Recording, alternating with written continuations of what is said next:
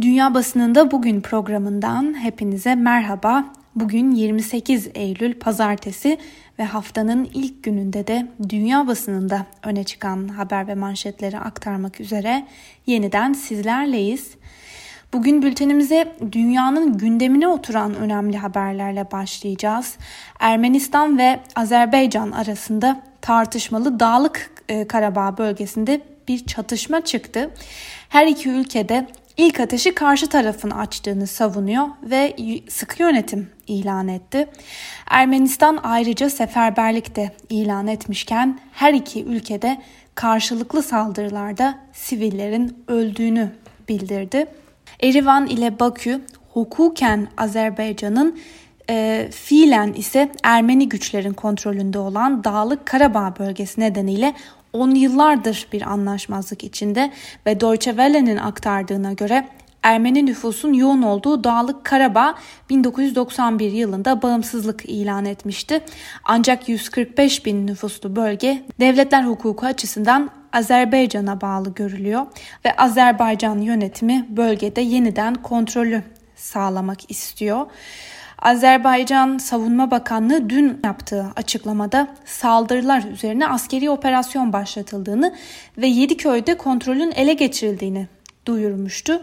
AFP'nin haberine göre de çatışmalarda aralarında sivillerin de bulunduğu en az 23 kişinin hayatını kaybettiği ve yüzden fazla kişinin de yaralandığı açıklanmıştı. Ee, dün akşam saatlerinde açıklanan haberlerden birine göre de Azerbaycan Savunma Bakanlığı Ermenistan Silahlı Kuvvetlerine karşı savaş faaliyetlerini ve sivil halkın güvenliğini sağlamak amacıyla cephe hattı boyunca karşı saldırı kararı aldığını duyurmuştu. Öbür taraftan iki ülke arasında sınır bölgesinde Temmuz ayında da çatışmalar gerçekleşmiş.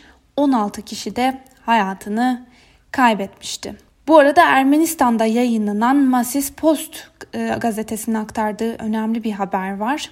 Londra merkezli Suriye İnsan Hakları Gözlemevi Türkiye destekli Suriyeli 300 savaşçının Azerbaycan'a taşındığını ve bu iddianın güvenilir kaynaklara dayandığını öne sürmüştü.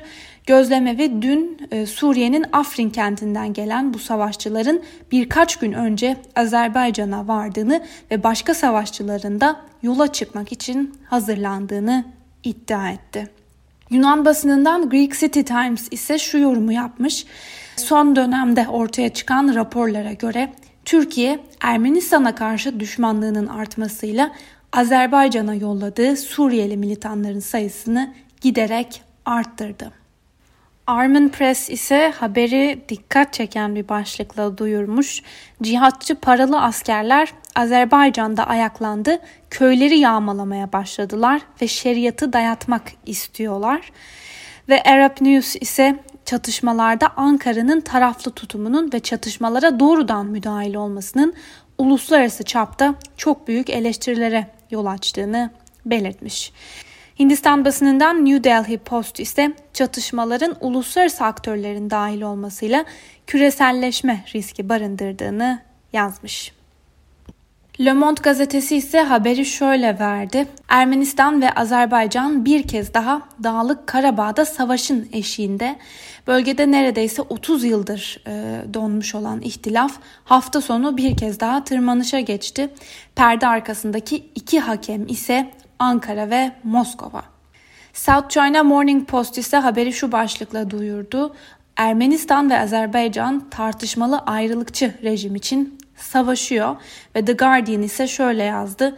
Ermenistan ve Azerbaycan arasındaki çatışmalar sürerken onlarca kişi hayatını kaybetti. Ve Nisan 2016'daki çatışmaları hatırlatan e, Moscow Times ise o dönemde 110 kişinin hayatını kaybettiğini söyleyerek dün çatışmaların yeniden başlamasıyla endişelerinde arttığına işaret ediyor. İsrail'de yayınlanan Yerusalem Post gazetesinin önemli bir analizi var bu konuda. 2008 yılında çatışmaların sona ermesiyle bölgede nispeten daha sakin bir döneme girilmişti. Ancak görüyoruz ki tüm bu anlaşmazlıklar sona ermediği gibi çatışmalarda yeniden alevlendi. Çatışmalar büyük ihtimalle Orta Doğu'da geniş bir coğrafyayı da etkileyecektir. Yaşanan bu çatışmaya ilişkin haber ve analizlerin ardından bültenimize Amerikan basınıyla devam edelim. Amerikan basınında basınına bugün damgasını vuran ve muhtemelen çok uzun süre konuşulacak e, bir haberle başlayalım.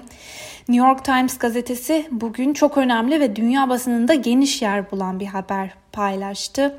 Gazete Trump'ın 20 yılı kapsayan vergi beyannameleri hakkında bir haber hazırladı ve gazetenin ilk sayfasında bugün geniş yer ayrılan bu habere göre Trump'ın başkan seçildiği 2016 yılında sadece 750 dolar federal gelir vergisi ödediği ortaya çıktı.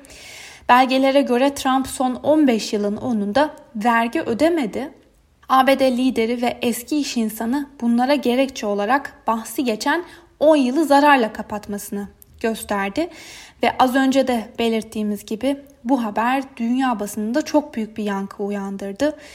İngiliz The Guardian bu haberlerle ilgili çok önemli bir analiz yapmış. Şöyle diyor Guardian, New York Times'ın ortaya çıkardığı vergi raporları ve usulsüzlükler Trump'ı batırır mı? Gazetenin ortaya çıkarttığı gerçeklik Trump'ın aslında bir vergi kaçakçısı olduğuna işaret ediyor. Büyük bir etki yaratması beklenen bu haberin öbür ucunda Trump'ın ateşli taraftarları olduğunu da unutmamak gerek. New York Times'ın bu haberi belki Trump'ın sadık seçmenini etkileyem etkileyemeyecektir. Ancak muhtemelen önemli bir fark yaratabilecek seçmeni etkilemeyi başaracaktır. Bu haberin ardından Amerikan basınında çok konuşulan ve tartışılan bir diğer haberle devam edelim. Ee, ABD Başkanı Donald Trump geçen hafta hayatını kaybeden Ruth Bader Ginsburg'un yerine Chicago'daki 7. Temiz Mahkemesi yargıcı Amy Coney Barrett'ı aday gösterdiğini açıkladı cumartesi günü yaptığı bir açıklamada. Ancak Barrett Cumhuriyetçiler tarafından güvenilir bir muhafazakar ve ABD'de kürtajı yasal hale getirilen 1972 tarihli yasanın ileride değiştirilmesi sürecinde önemli bir e, potansiyel oy olarak görülüyor. Son olarak Barrett'ın adaylığı Senato'da onaylanacak ancak New York Times'ın aktardığına göre Cumhuriyetçilerin Senato'da çoğunlukta olmaları nedeniyle Demokratların Barrett'ı adaylığını engelleme şansı oldukça düşük ve Washington Post'un aktardığına göre de ülkenin kaderiyle ilgili birçok karar artık muhafazakar hakimlerin çoğunlukta olacağı bir mahkemede değerlendirilecek ve kararlarda büyük ihtimalle bu yönde çıkacak. Anayasa Mahkemesi üyelerinin ömür boyu atandığı da düşünüldüğünde demokratlar yakın dönemde mahkemedeki dengeleri değiştiremeyebilir. Washington Post'un aktardığı bir diğer habere göre Biden ve demokratların en büyük endişeleri Barrett'ın senato tarafından onaylanması halinde mahkemenin gündemine gelecek ve Obamacare olarak bilinen sağlık sigortası sistemi için olumsuz oy kullanma ihtimalinin de güçlü olması. Affordable Care Act Obamacare olarak biliniyor ve düşük gelirli 20 milyon Amerikalıya sağlık sigortası sağlıyor. Bunun dışında kürtaj, Dreamers olarak bilinen ve çocuk yaşta Amerika'ya gelip bu ülkede yasal statü bekleyenlerle ilgili konular yeni dönemde mahkemenin önüne gelecek bazı önemli konulardan birkaçı. Hatta Trump son yaptığı açıklamada yüksek mahkeme üyeliğine aday gösterdiği yeni yargıçla birlikte ABD'de 1973'te kürtajı yasallaştıran kararın yeniden değerlendirilmesinin de kesinlikle mümkün olduğunu söyledi.